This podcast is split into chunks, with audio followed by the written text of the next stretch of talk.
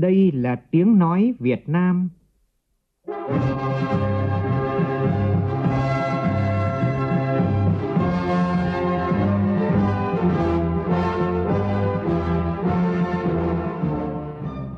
là tiếng nói Việt Nam, phát thanh từ Hà Nội, thủ đô nước Cộng hòa xã hội chủ nghĩa Việt Nam.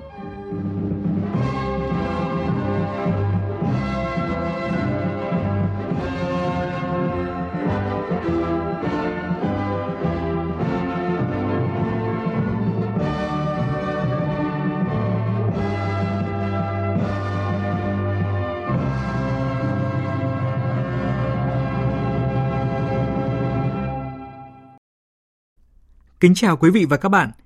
Mời quý vị và các bạn nghe chương trình Thời sự sáng của Đài Tiếng Nói Việt Nam. Hôm nay thứ Bảy ngày 28 tháng 10, tức ngày 14 tháng 9 năm Quý Mão. Chương trình có những nội dung chính sau đây.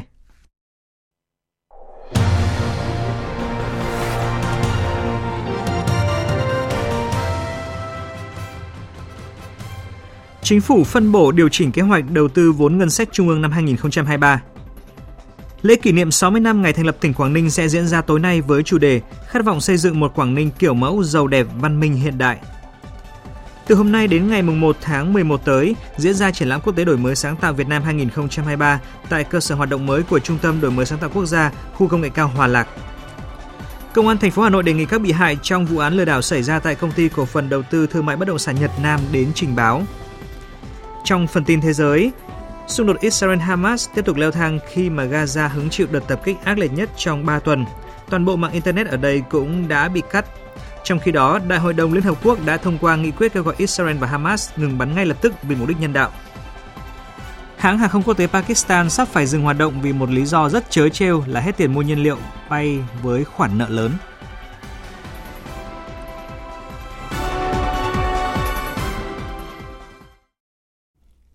Bây giờ là nội dung chi tiết. Theo thông cáo của Bộ Ngoại giao, nhận lời mời của Thủ tướng Chính phủ nước Cộng hòa xã hội chủ nghĩa Việt Nam Phạm Minh Chính, Thủ tướng Vương quốc Hà Lan Mark Rutte sẽ thăm chính thức Việt Nam từ ngày 1 đến ngày 2 tháng 11 sắp tới. Chính phủ vừa ban hành nghị quyết số 173 về việc phân bổ điều chỉnh kế hoạch đầu tư vốn ngân sách trung ương năm 2023 giữa các bộ cơ quan trung ương và địa phương – theo đó, chính phủ thống nhất cho phép 12 bộ, cơ quan trung ương và 10 địa phương được tiếp tục phân bổ kế hoạch đầu tư vốn ngân sách trung ương năm 2023 như đề nghị của Bộ Kế hoạch và Đầu tư giao Bộ Kế hoạch và Đầu tư đôn đốc các bộ, cơ quan trung ương và địa phương khẩn trương hoàn thiện thủ tục đầu tư để phân bổ hết số vốn kế hoạch năm 2023 được giao theo đúng quy định và đẩy mạnh giải ngân vốn đầu tư công, nhất là vốn nước ngoài, vốn chương trình phục hồi và phát triển kinh tế xã hội, vốn của ba chương trình mục tiêu quốc gia, đẩy nhanh tiến độ các công trình, dự án trọng điểm. Theo tin của phóng viên Thu Trang, từ sáng nay đến ngày 1 tháng 11 tại Hà Nội sẽ có hàng chục nghìn đại biểu là các chuyên gia kinh tế, doanh nhân ngành công nghệ trong nước và quốc tế tham dự triển lãm quốc tế Đổi mới sáng tạo Việt Nam 2023 và lễ khánh thành cơ sở mới của Trung tâm Đổi mới sáng tạo quốc gia tại khu công nghệ cao Hòa Lạc. Trung tâm đổi mới sáng tạo quốc gia được kỳ vọng là hạt nhân kết nối, lan tỏa và thúc đẩy hệ sinh thái đổi mới sáng tạo Việt Nam. Sau lễ khánh thành diễn ra vào sáng nay, tại trung tâm sẽ diễn ra các hoạt động như triển lãm quốc tế đổi mới sáng tạo – Hội nghị cấp cao về công nghiệp bán dẫn, Diễn đàn Quỹ đầu tư đổi mới sáng tạo, Diễn đàn quốc gia ngành game, Hội nghị ngành năng lượng. Chuỗi sự kiện được kỳ vọng là cầu nối giữa hệ sinh thái đổi mới sáng tạo Việt Nam và thế giới, là cơ hội trao đổi hợp tác giữa các doanh nghiệp trong nước và quốc tế thuộc 8 lĩnh vực Việt Nam ưu tiên chuyển đổi số, y tế, giáo dục, tài chính, ngân hàng, nông nghiệp, giao thông vận tải và logistics, năng lượng, tài nguyên môi trường, sản xuất công nghiệp. Tỉnh Bắc Ninh đặt mục tiêu đến năm 2030, kinh tế số chiếm tối thiểu 35% GRDP, tỷ trọng kinh tế số trong từng ngành lĩnh vực đạt tối thiểu 20%. Đó là một trong những nội dung đáng chú ý tại nghị quyết phê duyệt đề án chuyển đổi số tỉnh Bắc Ninh giai đoạn 2024-2030 mà Hội đồng Nhân dân tỉnh Bắc Ninh vừa ban hành. Nghị quyết này cũng xác định đến năm 2030, Bắc Ninh phấn đấu trở thành một trong những tỉnh thành phố trực thuộc trung ương trong nhóm dẫn đầu cả nước về chuyển đổi số, hình thành và phát triển môi trường số an toàn, tiện ích, góp phần đổi mới phương thức lãnh đạo chỉ đạo và điều hành tại các cơ quan đảng, tổ chức chính trị xã hội, cơ quan nhà nước, sản xuất kinh doanh của doanh nghiệp và sinh hoạt cộng đồng người dân. Còn tại tỉnh Quảng Ninh, trải qua 60 năm xây dựng và phát triển, tỉnh đã từng bước vươn lên trở thành một trong những đầu tàu phát triển của khu vực phía Bắc, là trọng điểm kinh tế, trung tâm du lịch lớn của cả nước và khu vực. Lễ kỷ niệm 60 năm ngày thành lập tỉnh sẽ diễn ra tối nay với chủ đề Khát vọng xây dựng một Quảng Ninh kiểu mẫu, giàu đẹp, văn minh hiện đại tại quảng trường 30 tháng 10 thành phố Hạ Long.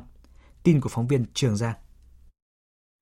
Đây là sự kiện trọng tâm mang ý nghĩa kinh tế, chính trị, văn hóa xã hội quan trọng, là dịp để đánh giá, tổng kết những kết quả đạt được qua 60 năm xây dựng và phát triển của tỉnh Quảng Ninh với nhiều thành tựu nổi bật, toàn diện, những đóng góp to lớn đối với sự phát triển của đất nước.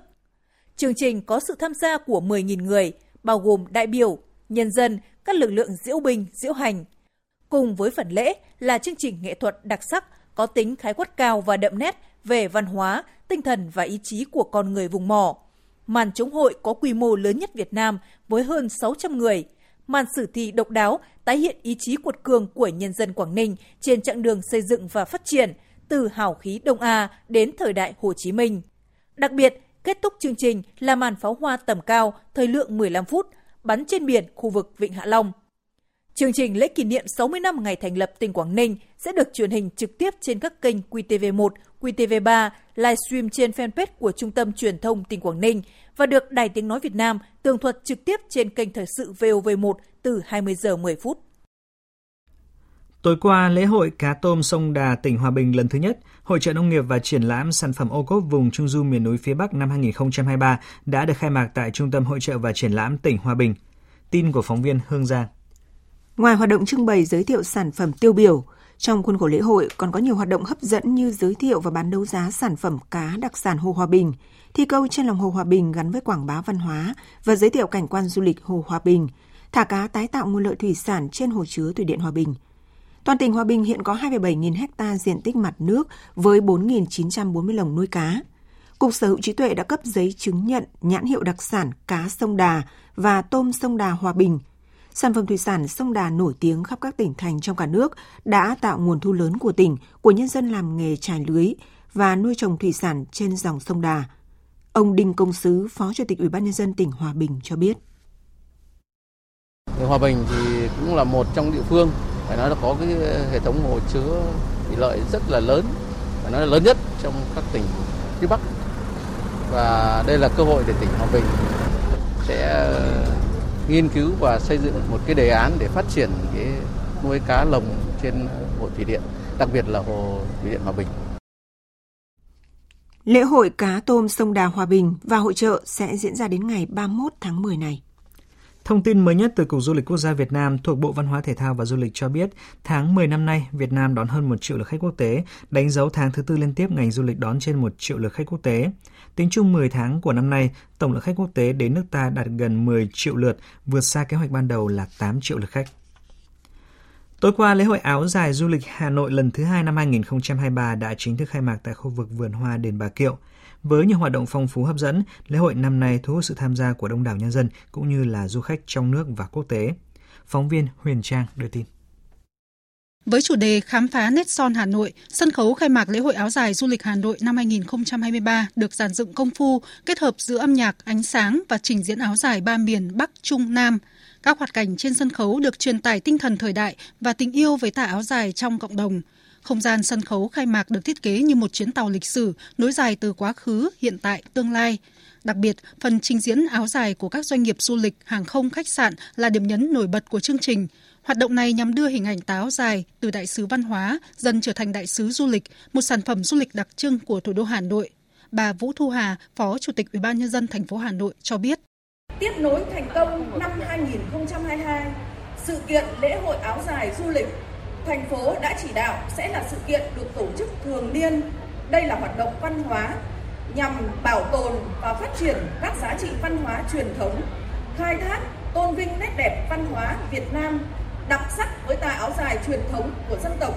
là biểu tượng của phụ nữ Việt Nam và người dân Việt Nam, tạo cơ hội quảng bá, giới thiệu, giao lưu, hợp tác cùng phát triển giữa các doanh nghiệp du lịch của Hà Nội với các nghệ nhân, các nhà thiết kế. Lễ hội áo dài du lịch Hà Nội năm 2023 được đầu tư công phu, có quy mô lớn, thu hút sự tham gia của nhiều thương hiệu áo dài, nhiều nhà thiết kế, các cơ sở phụ kiện áo dài, các đơn vị cơ sở du lịch, cơ sở ẩm thực, các nghệ nhân, thợ giỏi. Lễ hội áo dài du lịch năm nay sẽ diễn ra trong 3 ngày, từ ngày 27 đến ngày 29 tháng 10, với nhiều hoạt động phong phú, hấp dẫn, hứa hẹn sẽ thu hút đông đảo người dân thủ đô, du khách trong nước và bạn bè quốc tế. Cũng trong tối qua, Liên hoan phim ngắn Thành phố Hồ Chí Minh lần thứ nhất chính thức khai mạc. Đây là dịp để các nhà làm phim trẻ được thể hiện sự sáng tạo, đồng thời cũng nhằm tôn vinh những tác phẩm đặc sắc, giàu giá trị nghệ thuật và nhân văn. Tin của phóng viên Vũ Hường và cộng tác viên Minh Thư thường trú tại Thành phố Hồ Chí Minh. Liên hoan phim ngắn lần thứ nhất do Ủy ban nhân dân thành phố Hồ Chí Minh tổ chức đã thu hút được 96 tác phẩm gửi dự thi. Ban giám khảo đã chọn được hơn 30 phim đạt yêu cầu để tham gia vòng chung khảo và công chiếu phục vụ công chúng.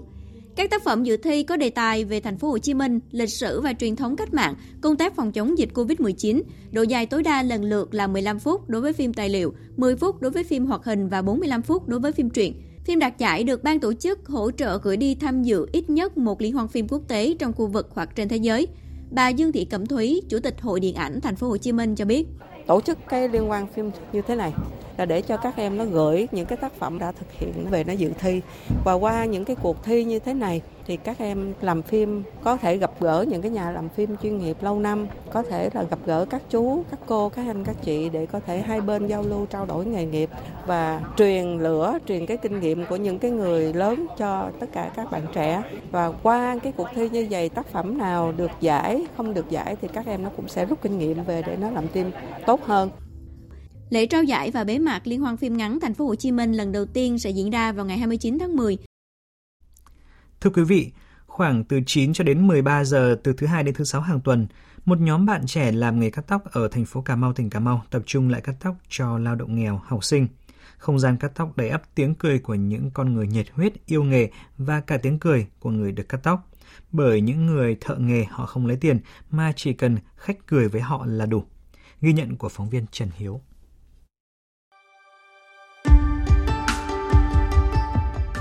Ông Trần Văn Bé ở phường 1, thành phố Cà Mau với gương mặt đen nhẹp, thô kệch quả dân lao động tay chân ghép vào đội cắt tóc miễn phí Thịnh Ba Bơ ở đường Ngô Quyền, phường 2, thành phố Cà Mau. Người đàn ông gần 70 tuổi nở nụ cười tươi rói rồi nói như cũ và đến chiếc ghế nhựa để được cắt tóc. Ông bé đã nhiều lần cắt tóc ở đây và lần này ông gặp lại thợ quen nên thân thiết như vậy. À, thì mấy em đây làm uh, từ thiện uh anh em mà ta nghèo với mà khó khăn cũng không có tốn tiền ta cũng vui tại hết mấy lần mấy đứa nó làm được phục vụ tốt đầu thoải mái nè Đội cắt tóc miễn phí Thịnh Bamber do anh Trịnh Toàn Thịnh ở phường 5 thành phố Cà Mau tổ chức. Họ là những nhân viên đang học nghề ở tiệm cắt tóc của anh. Cũng có những người bạn đã rành nghề nhưng yêu thích công việc thiện nguyện tham gia. Chị Lâm Trang My, người tham gia đội cắt tóc miễn phí cho rằng là mình có thể giúp cho một số các chú các bác thu nhập hơi khó á, thì người ta cũng có thể dễ dàng đi cắt tóc hơn một số người thu nhập thấp. Một tháng hai tháng người ta mới cắt một lần. Thì bây giờ mình tạo điều kiện như vậy thì có thể người ta cắt thường xuyên thì nó mát mẻ hơn. Tại vì thường tóc nam gây dài á cũng khó chịu nhưng mà nếu mà đi cắt thường xuyên quá cũng tốn kém. Chúng em vừa giúp mọi người vừa làm nâng cao tay nghề. Đội cắt tóc miễn phí đã hoạt động 5 tháng này. Mỗi ngày họ cắt tóc cho khoảng vài chục người. Ban đầu, đội cắt tóc miễn phí được thành lập từ việc anh Trịnh Toàn Thịnh thấy nhiều người nghèo, lao động bán vé số không được cắt tóc thường xuyên. Tiệm tóc sẵn có nhân lực nên anh Thịnh đã đứng ra tổ chức để các bạn có điều kiện thực hành. Đến nay không chỉ người nghèo mà ngay cả những người có điều kiện, tiện đường họ cũng ghét cắt tóc. Nhưng đội của anh Thịnh vẫn giữ nguyên phương châm cho đi là còn mãi nên không lấy tiền mà chỉ nhận lời cảm ơn. À, cái đối tượng của mình thì hầu như tất cả mọi người ai cắt cũng được. Chứ mình không có nhất thiết là người lớn, người giàu hay là người nhỏ, người trẻ. Ai muốn cắt tóc miễn phí thì mình cứ đến mình cắt thôi. Cũng có những người giàu, họ đến họ cắt thì họ trả tiền, thì bên mình không lấy thì họ mua cho mình một ly cà phê uống hay một vài chai nước suối cho các bạn uống. Cái đó điều đó là cảm thấy vui rồi. Đội cắt tóc của anh Trịnh Toàn Thịnh không chỉ được biết đến với hoạt động cắt tóc miễn phí cho người nghèo ở thành phố Cà Mau mấy tháng qua, mà lâu nay các thành viên của đội còn đến các trung tâm nuôi dưỡng người tâm thần Trung tâm Bảo trợ xã hội tỉnh Cà Mau cắt tóc. Đội cắt tóc Thịnh Member cũng rất sẵn lòng đi bất cứ vùng sâu, vùng xa nào trên địa bàn tỉnh Cà Mau cắt tóc miễn phí nếu đơn vị nào đó có nhu cầu.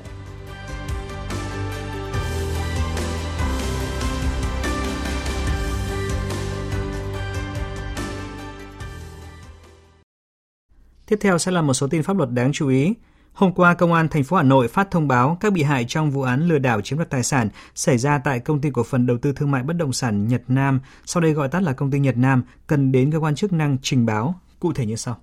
Công an thành phố Hà Nội đề nghị những cá nhân có hợp đồng hợp tác kinh doanh và nộp tiền cho công ty Nhật Nam cần gửi đơn tố giác tới cơ quan cảnh sát điều tra công an cấp quận, huyện, thị xã nơi cư trú. Khi đến làm việc, nhà đầu tư cần mang theo các tài liệu gồm hợp đồng hợp tác kinh doanh, chứng từ nộp tiền, chứng từ nhận tiền gốc lãi, sao kê tài khoản cá nhân, nhận tiền chi trả gốc lãi từ công ty Nhật Nam. Trước đó ngày 8 tháng 9, Phòng Cảnh sát Kinh tế đã ra quyết định khởi tố bị can, bắt tạm giam Vũ Thị Thúy, Chủ tịch Hội đồng Quản trị kiêm Tổng Giám đốc Công ty Nhật Nam về tội lừa đảo chiếm đoạt tài sản. Chiều qua, Công an thành phố Hồ Chí Minh cho biết đã bắt được 3 nghi phạm trong vụ cướp ngân hàng trên địa bàn huyện Hóc Môn. Trước đó, ngày 24 tháng 10, ba đối tượng này đã cướp 3 tỷ 800 triệu đồng tại Ngân hàng Thương mại Sài Gòn Thương tín Sacombank, phòng giao dịch Nhị Xuân trên đường Nguyễn Văn Bứa, xã Xuân Thới Thượng, huyện Hóc Môn. Đến nay, công an đã thu hồi được gần 3 tỷ 500 triệu đồng.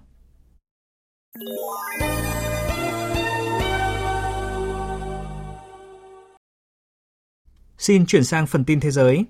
Theo tin của phóng viên Đài tiếng nói Việt Nam thường trú khu vực Trung Đông và Bắc Phi, hôm qua quân đội Israel tiếp tục đẩy mạnh chiến dịch tấn công tổng lực bằng cả không quân, hải quân và pháo binh vào hàng loạt mục tiêu trên khắp giải Gaza, cụ thể như sau.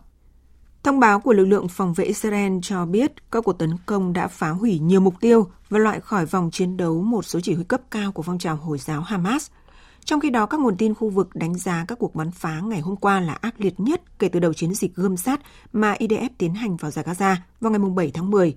Cường độ và tần suất các cuộc tấn công đặc biệt dày đặc trong đêm qua với hàng trăm cuộc bắn phá kéo dài liên tiếp trong nhiều giờ. Cũng trong ngày hôm qua, nhà cầm quyền Israel đã cắt toàn bộ mạng Internet tại Gaza.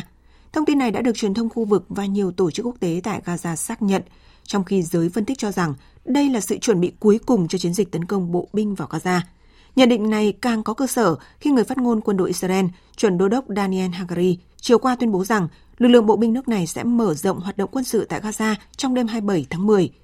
Trước đó, trong đêm 25 và 26 tháng 10, bộ binh Israel cũng đã tiến hành một số cuộc đột kích chớp nhoáng vào Gaza.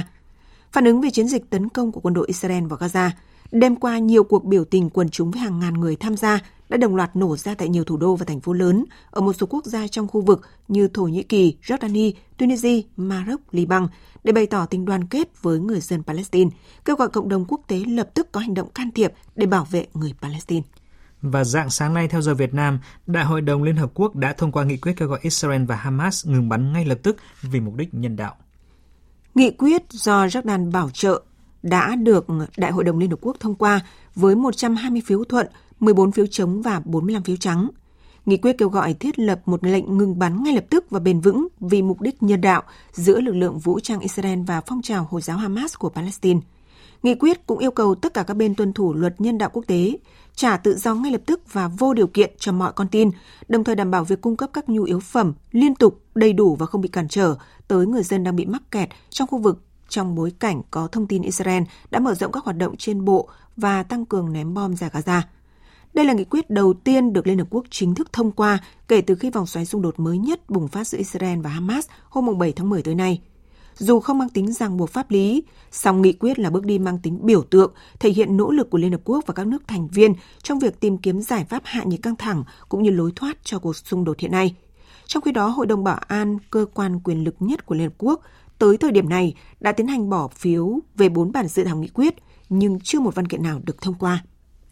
Tổng thống Mỹ Joe Biden hôm qua đã gặp Ngoại trưởng Trung Quốc Vương Nghị tại thủ đô nước Mỹ. Sau cuộc gặp này, điều phối viên về truyền thông chiến lược thuộc Hội đồng An ninh Quốc gia của Nhà Trắng ông John Kirby cho biết Tổng thống Mỹ Joe Biden coi cuộc gặp nhà ngoại giao hàng đầu Trung Quốc là một cơ hội tốt và sự phát triển tích cực. Nhà Trắng cho biết trong cuộc gặp này, Tổng thống Biden đã nói với ông Vương Nghị rằng Washington và Bắc Kinh phải kiểm soát cạnh tranh trong mối quan hệ một cách có trách nhiệm và duy trì đường dây liên lạc mở. Về cuộc xung đột giữa Israel và phong trào Hamas, ông Biden nhấn mạnh rằng Mỹ và Trung Quốc phải hợp tác để giải quyết các thách thức toàn cầu. Trước đó, trong chuyến thăm Mỹ vừa kết thúc, Thủ tướng Australia Anthony Albanese đã bày tỏ sự ủng hộ Mỹ duy trì đối thoại với Trung Quốc. Việt Nga, phóng viên Đài tiếng nói Việt Nam thường trú tại Australia, thông tin. Phát biểu trong cuộc gặp với Phó Tổng thống Mỹ Kamala Harris và Ngoại trưởng Mỹ Antony Blinken, Thủ tướng Australia Anthony Albanese cho biết, là một quốc gia tầm trung có sự quan tâm tới các vấn đề toàn cầu, Australia hiểu tầm quan trọng của đối thoại Và đó là lý do tại sao nước này ủng hộ nỗ lực của Mỹ trong việc duy trì liên lạc với Trung Quốc. Thủ tướng Australia Albanese cũng nhấn mạnh trách nhiệm của mỗi quốc gia trong việc đảm bảo sự ổn định và thịnh vượng của trật tự dựa trên luật lệ để cùng nhau hợp tác và bảo vệ điều này. Không chỉ vậy, Thủ tướng Albanese cũng cho rằng việc các quốc gia cùng nhau duy trì hòa bình nên bao gồm cả việc ngăn chặn cạnh tranh leo thang thành xung đột và cần đầu tư vào các mối quan hệ để duy trì đối thoại nhằm đảm bảo sự ổn định. Thủ tướng Albanese khẳng định, cũng giống như Mỹ, Australia đang nỗ lực ổn định mối quan hệ với Trung Quốc. Australia thấy được sự khác biệt với Trung Quốc, song luôn tìm cách hợp tác với Trung Quốc trong những lĩnh vực có thể và chấp nhận có những bất đồng trong những vấn đề không thể tìm được tiếng nói chung, nhưng sẽ kết nối với Trung Quốc vì lợi ích quốc gia. Chủ tịch Quốc hội Tanzania tiến sĩ Tulia Action đã được bầu làm Chủ tịch thứ 31 của Liên minh Nghị viện Thế giới IPU. Tiến sĩ Action sẽ tiếp quản vị trí của ông Duarte Pacheco, nghị sĩ Bồ Đào Nha, người đã kết thúc nhiệm kỳ 3 năm của mình vào cuối Đại hội đồng IPU lần thứ 147 diễn ra tại Luanda của Angola. Một vụ nổ súng giữa những người di cư gần biên giới Serbia với Hungary đã khiến cho ba người thiệt mạng và một người khác bị thương nặng vào hôm qua. Phóng viên Đài tiếng nói Việt Nam theo dõi khu vực Đông Âu đưa tin. Vụ nổ súng được xác định xảy ra tại khu vực nhà kho bỏ hoang gần làng Hogos ở biên giới Serbia với Hungary. Lực lượng cảnh sát đã được điều động tới hiện trường để xử lý. Tuy nhiên, tuyên bố chính thức vẫn chưa được thông tin chi tiết. Giới truyền thông cho biết, các báo cáo về các vấn đề bạo lực và đấu súng ở khu vực biên giới giữa Serbia và Hungary đang diễn ra ngày càng phổ biến. Hàng nghìn người di cư đã cắm trại ở khu vực này và tìm cách vượt biên sang các quốc gia EU. Khu vực biên giới Serbia-Hungary nằm trên tuyến đường đất liền mặt căng di cư từ châu Âu qua Thổ Nhĩ Kỳ đến Hy Lạp và Bulgaria, sau đó đến Macedonia, Serbia hoặc Bosnia. Chính phủ Hungary cũng đã giữ lập trường kiên quyết chống người nhập cư và xây dựng hàng rào dây thép gai ở biên giới với Serbia để ngăn chặn dòng người di cư. Tuy nhiên, các băng nhóm buôn người ở khu vực biên giới vẫn ngày càng gia tăng và thường xuyên xảy ra tình trạng xung đột để giành quyền kiểm soát. Trước đó, cảnh sát Serbia cũng đã nhiều lần đột kích vào khu vực biên giới trong nhiều tháng qua để vây bắt hàng trăm người di cư và các đối tượng buôn người trái phép.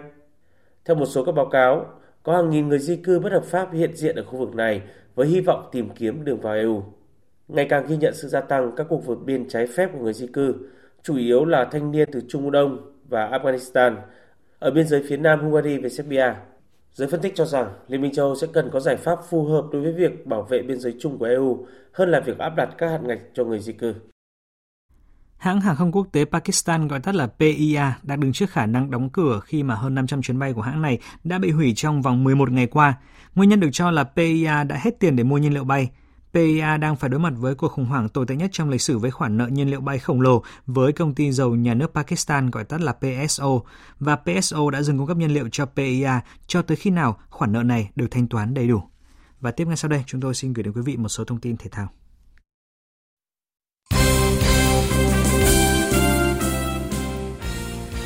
Vận động viên Lê Tiến Đạt hạng thương tật SB5 hôm qua đã mang về tấm huy chương vàng đầu tiên cho thể thao người khuyết tật Việt Nam ở nội dung bơi 100m tại ASEAN Paragames 2023.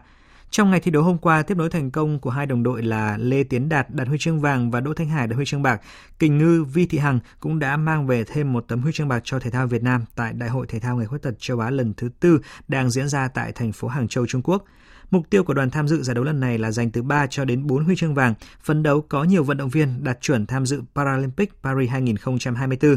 Và tính đến thời điểm hiện tại, Việt Nam đã giành được một huy chương vàng, 7 huy chương bạc, 6 huy chương đồng, đứng thứ 21 trên bảng tổng sắp. Hôm qua tại trụ sở của Liên đoàn bóng đá Việt Nam đã diễn ra lễ bốc thăm chia bảng và xếp lịch thi đấu cho 8 câu lạc bộ tham dự giải Futsal HD Bank Quốc gia 2023. Đây là mùa giải thứ 7, VFF phối hợp cùng với Đài tiếng nói Việt Nam cùng với sự đồng hành của nhà tài trợ HD Bank và trong chặng đường 7 năm qua, giải đấu đã mang lại nhiều trận đấu chất lượng cao, tạo ra sức thu hút với người hâm mộ, góp phần thúc đẩy phong trào futsal tại Việt Nam.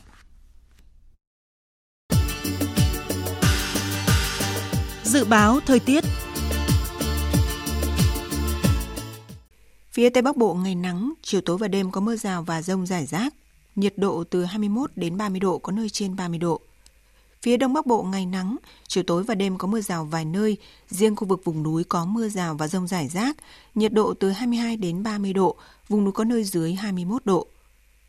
Khu vực từ Thanh Hóa đến Thừa Thiên Huế, phía Bắc ngày nắng, chiều tối và đêm có mưa rào và rông rải rác, Phía Nam ngày nắng, chiều tối và đêm có mưa rào và rông vài nơi, nhiệt độ từ 22 đến 31 độ, có nơi trên 31 độ. Khu vực từ Đà Nẵng đến Bình Thuận, ngày nắng, đêm có mưa rào và rông vài nơi, nhiệt độ từ 23 đến 33 độ. Tây Nguyên ngày nắng, chiều tối và đêm có mưa rào và rông rải rác, nhiệt độ từ 19 đến 32 độ, có nơi dưới 19 độ. Nam Bộ ngày nắng, chiều tối và đêm có mưa rào và rông rải rác, nhiệt độ từ 24 đến 34 độ. Khu vực Hà Nội ngày nắng, chiều tối và đêm có lúc có mưa rào và rông, nhiệt độ từ 23 đến 30 độ, có nơi trên 30 độ.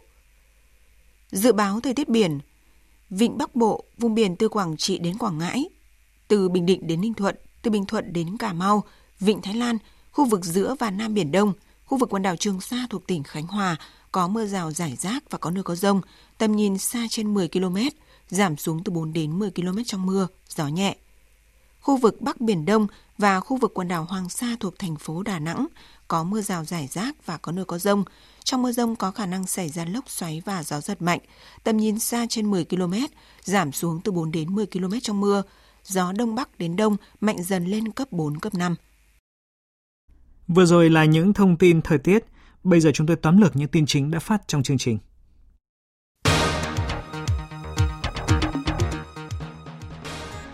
Tháng 10 năm nay, Việt Nam đón hơn 1 triệu lượt khách quốc tế, đánh dấu tháng thứ tư liên tiếp ngành du lịch đón trên 1 triệu lượt khách quốc tế. Và tính chung 10 tháng của năm nay, tổng lượt khách quốc tế đến nước ta đạt gần 10 triệu lượt, vượt xa kế hoạch ban đầu là 8 triệu lượt khách.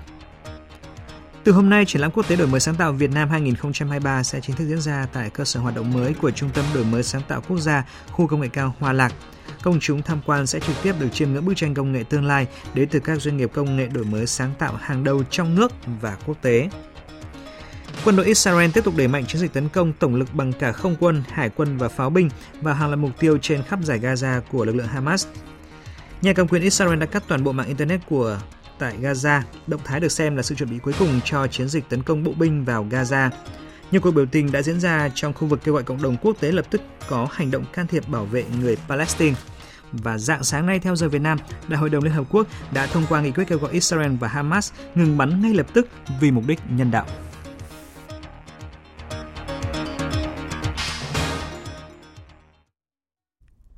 Thời lượng dành cho chương trình Thời sự sáng nay đến đây đã hết. Chương trình do các biên tập viên Hoàng Ân và Bùi Chuyên biên soạn và thực hiện với sự tham gia của phát thanh viên Quỳnh Anh, kỹ thuật viên Hồng Vân, chịu trách nhiệm nội dung Hoàng Trung Dũng.